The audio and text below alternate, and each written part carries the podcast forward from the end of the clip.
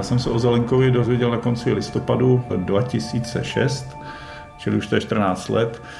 Bylo to v době, kdy jsme řešili nějakou jinou kauzu, vím, že jsme řešili nějaký požár se spoustou úmrtí a vlastně po návratu z toho výjezdu někde z Ústecko-Orlická jsme i hned vyjížděli do Havlíčku a Brodu. No v tu první chvíli tak jsem si myslel, že to je jak z nějakého špatného hororu, protože zaprvé jsme se s takovou kauzou tady nesetkali, kor teda ve zdravotnictví. Samozřejmě tyto kauzy byly známy ze zahraničí, že jo.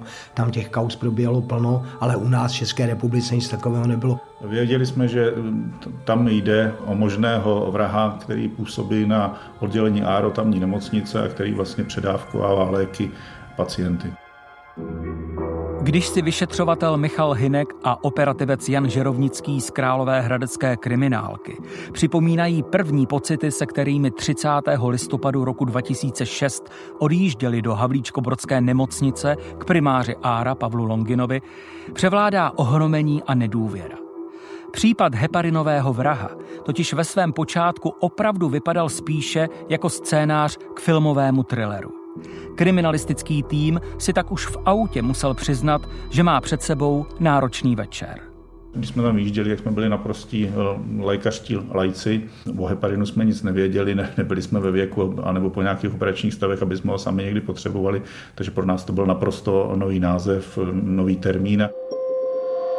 V té chvíli bylo jasné jen to, že zhruba před měsícem podala Havlíčko-Brodská nemocnice na poput primáře Longina trestní oznámení na neznámého pachatele. Vyplývalo z Longinova podezření, že na jeho oddělení někdo záměrně podával pacientům ve vysokých dávkách lék heparin, a to i přesto, že ho neměli předepsaný. Pacienti se dostávali do stavů ohrožujících život, nekontrolovaně krváceli a někteří z nich zemřeli. Trestní oznámení, tak jak ho sepsalo právní oddělení nemocnice, ale bylo příliš nekonkrétní, takže se dlouho nic nedělo.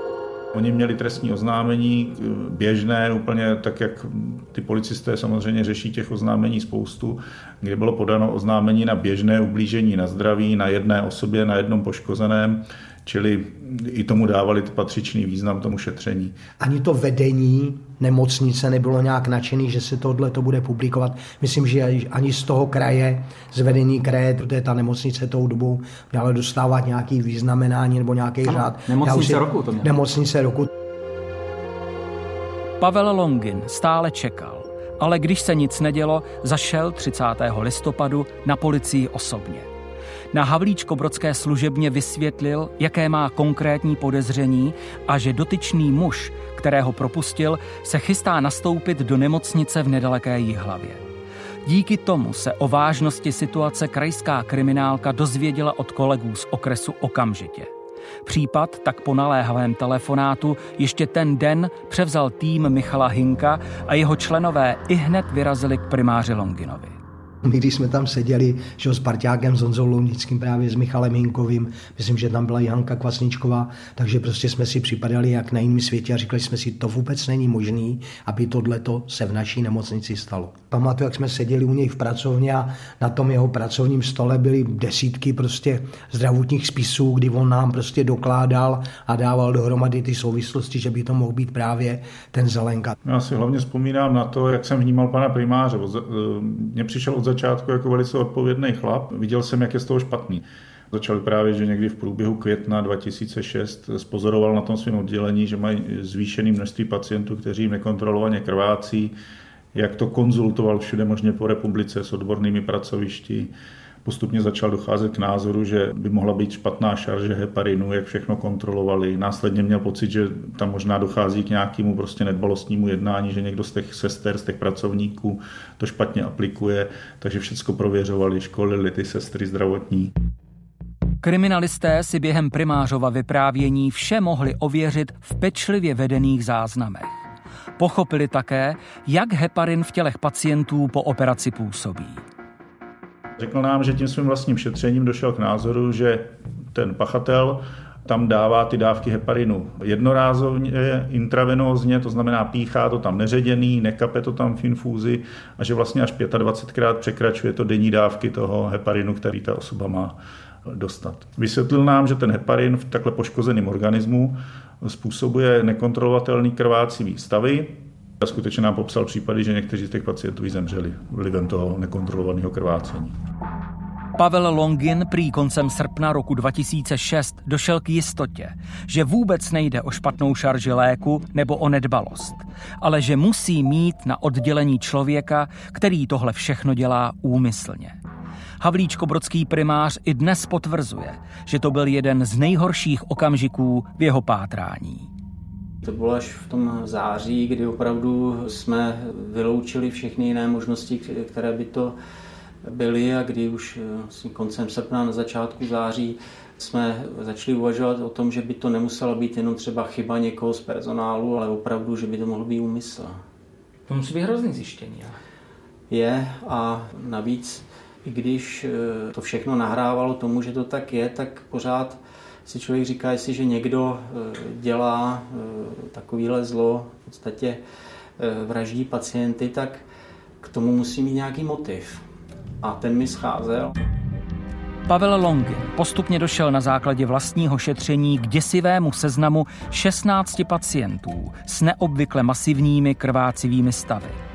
Devět z nich se zdravotnickému personálu podařilo zachránit. Sedm ale zemřelo. Pan primář Longin nám vysvětlil, že v rámci toho svého šetření stále nemohl přijít na to, kdo by to mohl být. Ten pachatel různě prohlížel služby, eh, poměřoval, kdy, mu, kdy vlastně ty pacienti začali krvácet a stále mu z toho nevycházelo žádný konkrétní jméno. A že vlastně k tomu pachateli se dostal až ve chvíli, kdy do těch služeb zahrnul i služby, které předcházely těm krvácivým stavům. Aby s tím člověk eh, vyšel ven, tak musí si být jistý, eh, že to tak je a Sám jsem eh, hned osobně eh, kontroloval všechno, všechny ty výpisky, všechny ty data a ono toho bylo poměrně dost, ale musel jsem si být jistý, že to tak je, protože nic jiného vlastně nebylo. Já jsem měl pouze tu schodu v, eh, v tom, že ty poruchy krevního srážení se objevily vždycky v souvislosti s tím, že ve směně byl Petr Zelenka a tam bylo ještě zajímavé to, že on vlastně až na jednu výjimku nikdy toho pacienta, u kterého se to stalo, toho pacienta nikdy neměl sám osobně na starosti. Zdravotník Petr Zelenka při kritických krvácivých stavech až na jedinou výjimku nikdy ve službě nebyl. Problémy na oddělení nastávaly bezprostředně po jeho odchodu. Ještě jsem dál na tu dokumentací nad těmi rozpisy služeb a, a dokumentací pacientů seděl a potvrzoval jsem si všechny ty souvislosti a pak vlastně vím, že eh, v neděli večer eh, měl přijet Petr Zelenka zase do služby a mě už v tu dobu, už jsem si byl v podstatě jistý, že to dělá on. A už jsem měl veliký strach o to, aby ještě něco během té služby znovu neudělal, tak jsem sem přijel a jsem poučil službu mající lékařku, Eh, o tomhletom a tak jsme přijali nějaká opatření. Zelenka skutečně zaútočil. Heparin tehdy podal dokonce svému kolegovi, řidiči sanitky panu Motlovi, kterého na oddělení přivezli po autonehodě. Naštěstí na to byl personál pod vedením primáře připravený a rychle zareagoval. Když pak Pavel Longin dával o den později ve své kanceláři Zelenkovi výpověď a oznámil mu svoje podezření, Zelenka prý jen pokrčil rameny a obvinění ani nepotvrdil, ani nevyvrátil. On tu výpověď přijal na místě, eh, podepsal a já jsem mu potom říkal, že bude eh, následovat trestní oznámení, s tím počítá. Když výjezd krajské kriminálky uprostřed noci z 30. listopadu na 1. prosince opouštěl Havlíčko-Brodskou nemocnici, svolal vyšetřovatel Michal Hinek hned na ráno mimořádnou poradu. My jsme prostě se rozhodli, že riziko, že on během víkendu něco udělá, zatímco my si budeme sbírat důkazy, je příliš veliký na to, aby jsme to dopustili. Proto jsme šli nakonec teda v pátek toho 1. prosince do jeho zadržení. Vlastně 24 hodin potom, co jsme se o tom dozvěděli. Operativci zdravotníka Petra Zelenku zadrželi v okamžiku, kdy nastupoval do služby k pacientům Jihlavské nemocnice. Rychlý zákrok u výtahu mu nedal šanci zareagovat ani utéct. Následoval převoz podezřelého na Havlíčkobrodskou kriminálku. Tam také proběhl první výslech. Petr Zelenka mě od začátku přišel, musím říct, jako, já už jsem to někde říkal, jako prostě taková bačkora. Nebyl to klasický pachatel trestné činnosti, tak jak jsem na, na ně třeba zvyklý. Takový ty klasický kriminálníci z podstaty e, psychopati, který e, jsou třeba sebevědomí, jsou schopní nastoupit na kde koho, práce různě. A Petru Zelenkovi bylo zřejmé, že on, on není kriminálník tohohle typu. Moment překvapení měli kriminalisté v plánu využít bez zbytku. Protože ale proti sobě měli zdravotníka, který zřejmě vraždil za pomoci svých medicínských znalostí, přizvali si na pomoc zkušeného soudního lékaře Josefa Pleskota. To byl zajímavý, dá se říct, psychologický moment, když tedy mě vlastně policisté představili, kdo jsem, že jsem teda soudní lékař a že tam budu přítomen při jeho výslechu, tak bylo vidět, že opravdu tak nějak jakoby vožil. Samozřejmě při tom prvním kontaktu vůbec nechtěl připustit jakýkoliv svý pochybení nebo že by něco zatím stál. Až teprve potom pomalu se to začalo rozvíjet a výsledkem po nějakých 6-7 hodinách bylo to, že začal spontánně vypovídat. Ono mu bylo samozřejmě vysvětleno, jak se k tomu došlo. Byly mu vysvětleno ty podezření ze strany eh, pana Longina, to, že to, jak probíhala jeho výpověď, že to nesporoval, ty důkazy, které jsou vůči panu Motlovi. Eh, byl mu předložen ten seznam pana Longina a on teda v podstatě byl v takovém stavu tak překvapený a když třeba viděla si ty důkazy pana Motla, že tu trestnou činnost začal doznávat a my jsme s ním postupně probírali toho pacienta jednoho po druhém. Tohle je papír, který teda napsal sám Zelenka. Tady jasně vidět z toho papíru, jak on opravdu si to přesně pamatoval, kdo kde ležel. A tady jsou vlastně popsaní všichni pacienti, kteří mu prošli teda tou jeho jípkou a jaký měli teda příznaky a jak na ně on teda, kdy on na ně zautočil. Takže tohle to je, co tady vidíme na stole, to je písmo Petra Zelenky. To je přímo písmo Petra Zelenky a tady vzadu je dokonce jeho podpis s datumem 1.12.2000. 2006. Popisoval to opravdu věrně, což když jsem potom ještě opakovaně teda mluvil s primářem Longinem, tak on je třeba říkal, že on sám by si to nepamatoval. Prostě byl to člověk, který byl svým způsobem srab a bylo vidět, že on prostě si jakoby troufne na lidi, kteří se mu žádným způsobem nemají možnost bránit. Z toho důvodu možná ani neodporoval nějak zvýšeně nám, protože v komunikaci s lidmi napřímo asi žádný hrdina nebyl On prostě potřeboval konkrétně ty oběti bezvědomí, nebránili se, aby si na nich mohl dát ty své věci, ty, dejme tomu pokusy, který si zkoušel. Výslech Petra Zelenky, ale také prvotní výslechy jeho kolegů z anesteziologicko-resuscitačního oddělení pokračovaly i v sobotu 2. prosince. Uskutečnila se také domovní prohlídka u Petra Zelenky a kriminalisté během ní zajistili některé podezřelé léky a nelegální kopie spisů pacientů. To, co začínalo jako těžko uvěřitelné podezření primáře Longina, se ukázalo jako smutná a děsivá realita. Z druhého na třetího jsme ho převáželi do Hradce Králové, sem na okresní ředitelství do Malšovic Sepsali jsme usnesení o zájení trestního stíhání a toho třetího už byl vyslechnut za přítomnosti svého obhájce. On si prvotně na plnomocníkoho nezvolil, to znamená, byl mu obhájce ustanoven. Kriminalisté doufali, že se kauzu vraha Zelenky podaří utajit ještě několik dnů, aby mohli oslovit pozůstalé a informovat je, že jejich blízcí nezemřeli v nemocnici přirozenou smrtí, ale byli tam zavražděni. Mnozí z nich po v podstatě banálních operacích. Bohužel se ukázalo, že informace o Zelenkově zákeřném útoku na pacienty unikla do médií a vyšetřovatelé ve spolupráci s nemocnicí urychleně na nedělní odpoledne 3. prosince svolali novináře na mimořádnou tiskovou konferenci, aby vše citlivě oznámili a zabránili spekulacím. Dámy a pánové, připadl mi nelehký úkol vás seznámit s jedním asi z nejtragičtějších případů, který se odehrál v České republice a v dějinách české kriminalistiky vůbec. Policie zpráva východu Českého kraje prověřuje eh, případ v nemocnici v Hlavičkové Brodě, kde dochází... Novinářům byl k dispozici vyšetřovací tým, státní zastupitelství i vedení kraje Vysočina a Havlíčko-Brodské nemocnice.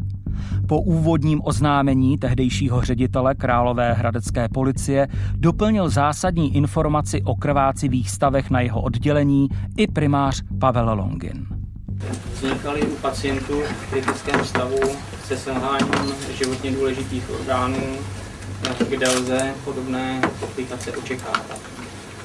Neobvyklá byla ale četnost poruch krevního zrážení. Provedli jsme revizi léčebných postupů na oddělení.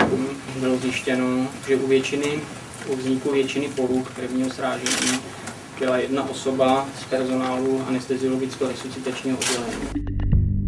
I když novináři okamžitě začali pokládat otázky mířící na osobu pachatele, kriminalisté další podrobnosti zatím zveřejnit nechtěli. Komunikuje. E, proto, proto se nechceme ani teď do určité míry k tomu motivu e, blíže vyjadřovat, protože si myslíme, že to není tak úplně vše, to, co nám uvádí a to, co máme v podstatě zjištěno. A poprvé také oficiálně zaznělo, že k útoku na pacienty použil vrah lék zvaný heparin. Jedná se o lék heparin. Nadměrné užití. Eh, nadměr, bylo to neoprávněné podání léku, který nebyl napsán v ordinacích a neměl ho ten pacient vůbec dostat. Nejde o to, jestli podával nějakou koncentraci, on ho ten pacient neměl dostat žádný heparin. A dostal určitou dávku, poměrně vysokou, a tu dostat neměl. Okamžitě po tiskové konferenci se v médiích zvedla vlna hysterie a útoků. Mimořádný případ plnil titulní stránky a kde kdo spochybňoval kriminalisty i primáře Longina. Pan primář vlastně tu kauzu vybudoval, ten vlastně e, jí dal celou dokupy a dal nám to, tak říkajíc, na zlatém podnose od začátku. Takže pro mě tím hlavním hrdinou a tím hlavním detektivem v té kauze je pan primář Longin. Zelenka byl ve vazbě, ale přestože kriminalisté měli v ruce jeho doznání, pomalu začal měnit výpověď a snažil se popřít svůj úmysl zabíjet. Hrozilo, že u soudu vše zapře a jeho odsouzení bude záviset na tom, jak přesvědčivé, usvědčující důkazy se kriminalistickému týmu podaří schromáždit. Státní zástupkyně Lenka Faltusová měla před sebou náročné období. Měsíc před začátkem této věci jsem se vrátila po delší době zpátky do zaměstnání a z pomalého rozjezdu byl rozjezd velmi rychlý a časté cesty do Havlíčkova Brodu v podstatě dvakrát do týdne, protože se opakovaně vyslýchal pan primář Longin a další svědci a u takovýchto závažných kaus se vždy držím zásady, že státní zástupce by se podstatných věcí měl účastnit jsme museli samozřejmě vyslechnout i všechny buď pozůstalé, nebo ty poškozené, což byly samozřejmě mnohdy velice emotivní výslechy. A ono, když ty, myslím, že ty poškozený jsme měli tehdy asi během 14 dnů, jsme je dělali všechny a šlo to jedno za druhým, tak vím, že to na nás docela doléhalo. Zároveň ale kriminalisté intenzivně pátrali po motivaci vraha Zelenky. A protože on sám jim na toto téma dával jen vyhýbavé odpovědi, doufali, že více přinesou posudky znalců. Především posudek znalce v oboru psychologie Slavomila Hubálka. Čím jste začal tedy preparátem? Mm, bylo to jako první preparát jsem používal eh, dormiku. A to začalo kdy? To bylo v té druhé polovině roku 2005, to znamená někdy červen, červenec 2005. S ústupem mm, času asi do toho půl roku, řekl bych. Začínal jsem eh, používat jiné léky, eh, to znamená heparin a inzulin, byly to tyhle tři druhy léčiv. On od začátku tvrdil, že eh, tou nejdůležitější motivací byla taková jakoby nuda a snaha soupeřit s těmi lékaři a že ho nesmírně bavilo to, že ten lékař, který konal službu, přestože byl studovaný, erudovaný, ověnčen tituly na rozdíl od něj, tak nevěděl. Když to on věděl, co se děje, ale ty lékaři nevěděli. Takže to byl asi ten první motiv, který nám sděloval do výslechu obviněného znalcům. Vy si myslíte, že těch zemřelých je 10 nebo 9, se říká 10. A těch pokusů, kdybyste to spočítal? Jsem se kolem 17, 20. To počítám všechno dohromady. Nebral jsem to jako vraždu pacienta, nebo, ale vnímal jsem to prostě, že jsem ten lék podal. Měl jsem pocit, že to je správný. V čemže je to správný? Nezamýšlel jsem se nad tím, prostě jsem to podal a bral jsem to, jako by to byla další jiná ordinace. Měl jsem prostě pouze krátkodobý výčetky svědomí. Čeho jsem měl radost? Měl jsem pocit prostě jakoby navrh, že mám navíc než, než ty doktoři. Že jsou, že jsou v tom moment ne blbí, ale hloupí nebo neznalí, neznalí věci. I když Zelenka tvrdil, že cílil především na lékaře, největší problémy způsoboval svým kolegyním sestřičkám na oddělení. Ty v něm ale stále viděli pohodového kolegu a kamaráda, takže v počátcích vyšetřování pro ně bylo těžké uvěřit vzneseným obviněním. Sám Zelenka se později u výslechů vymlouval, že měl neodbitné nutkání lék podat. Zároveň ale potvrdil, že se snažil aplikovat heparin tak, aby nebyl odhalen. Snažil bych se říct, že se nic neděje nebo že se nic nestalo. Dělal jste to tajně, že jo. Takže zjevně jste se mohl ovládnout, jo, když by tam tím... Jeho prostě prvním eh, takovým kritériem, když to chtěl podat, ten heparin bylo, aby se na to nepřišlo. Takže eh, když ho měl podat, tak nikdy neměl nějaké nutkání, ale eh, vyhlídnul si tu nejvhodnější situaci, kdy by ho nikdo nepřistihnul toho, kdyby nikomu nebylo nápadný, že u toho pacienta se pohybuje a že mu podává nějaký lék. Proto také podával ten heparin až na konci své směny. Slávik mě říkal, představ si, byl jsem navštívit Zelenku, tou dobou byl ve vazební věznici. Zelenka měl prostě obrazně slzy v očích a Slávik říká, tak konečně se v něm něco hnulo, protože on nikdy nepřipouštěl nějakou lítost nad těmi obětmi.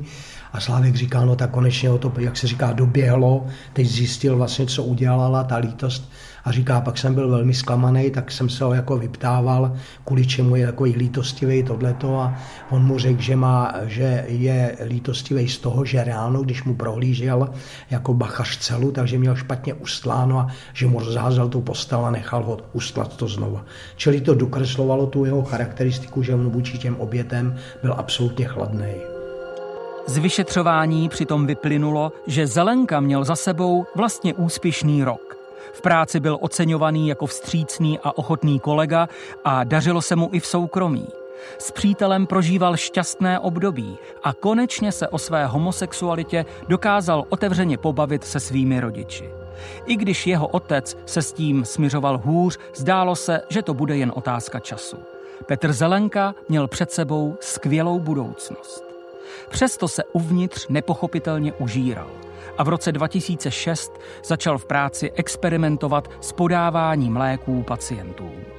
Když v červnu zemřel po aplikaci heparinu na následky vykrvácení první pacient, se zelenkou to ani nehnulo a heparin bezbraným pacientům začal dávat pravidelně.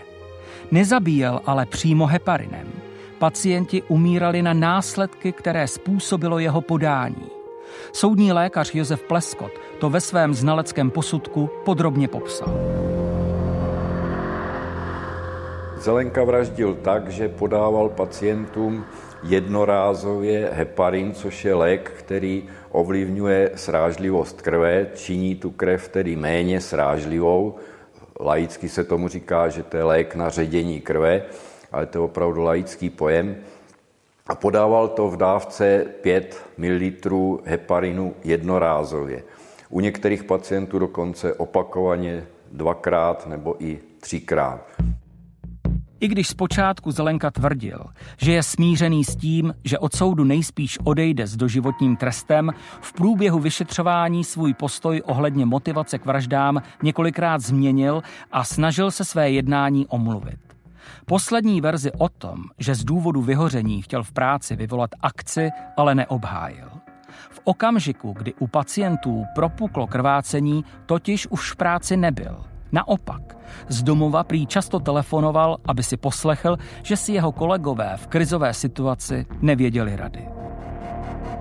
Ten hlavní problém pak z medicínského hlediska toho prokazování byl hodně na, soudních na soudním lékaři a jeho konzultantech. Nám hodně pomohla, protože tehdy pan minister zdravotnictví Julínek ustanovil komisi, nějakou vyšetřovací ministerskou, která se tomu taky věnovala a tam byla řada odborných lékařů, kteří vlastně vypracovávali na jednotlivý ty poškozený svoje vlastní posudky.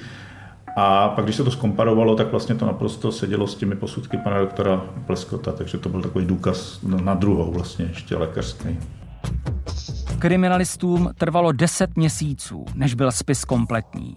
Přestože prošetřovali ještě několik dalších případů podezřelých úmrtí, odcházel Zelenka k soudu s obviněním ze sedmi dokonaných vražd a deseti pokusů o vraždu. Soudce Jiří Vacek v průběhu řízení vyslechl řadu důležitých svědectví a kromě práce policie vyzdvihl i soudní znalce. Základní důkaz byl ten znalecký posudek ze oboru soudního lékařství doktora Pleskota, ten myslím si, že byl hodně významný. No a pak i ty výpovědi těch různých svědků z řad pracovníků, zvláště pana primáře Longina. Rozsudek Jiřího Vacka nad heparinovým vrahem Petrem Zelenkou padl v únoru roku 2008 a výši trestu nezměnilo ani Zelenkovo odvolání.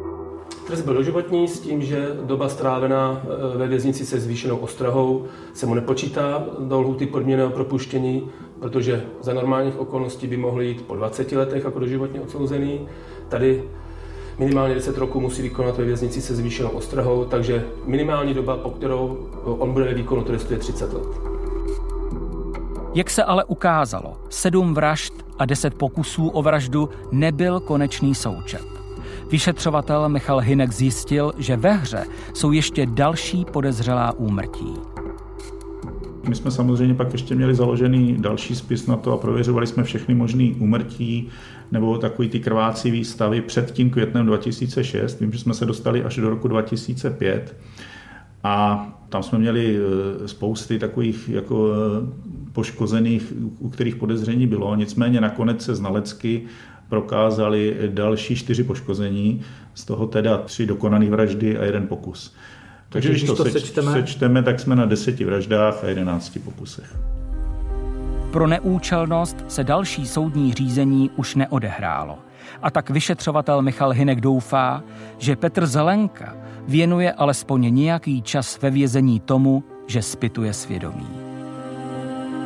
Aby nějakým způsobem si uvědomil, co způsobil těm lidem, na nich se tímhle tím způsobem vyřádil. A nejenom těm lidem, ty, kteří zemřeli, ty už nic nevnímají, ale těm jejich pozůstalým, těm rodinám, kteří měli nějakou důvěru ve zdravotnictví, měli důvěru v to, že ten jejich příbuzný bude léčen, bude vyléčen a to, co bych mu ještě vzkázal, ať se do, dobře zamyslí nad tím, co dělal vlastně vlastním kolegům, tomu kolektivu pracovnímu. Protože já ze své profese vidím, jak je strašně důležitý pracovní kolektiv, kterým člověk dělá a jakou zradu způsobil na těch vlastních eh, kolegách, těch zdravotních sestrách, těch lékařích, co způsobil panu primáři Longinovi. Nad tím vším by se měl zamyslet a, a hlavě si to nějakým způsobem srovnat.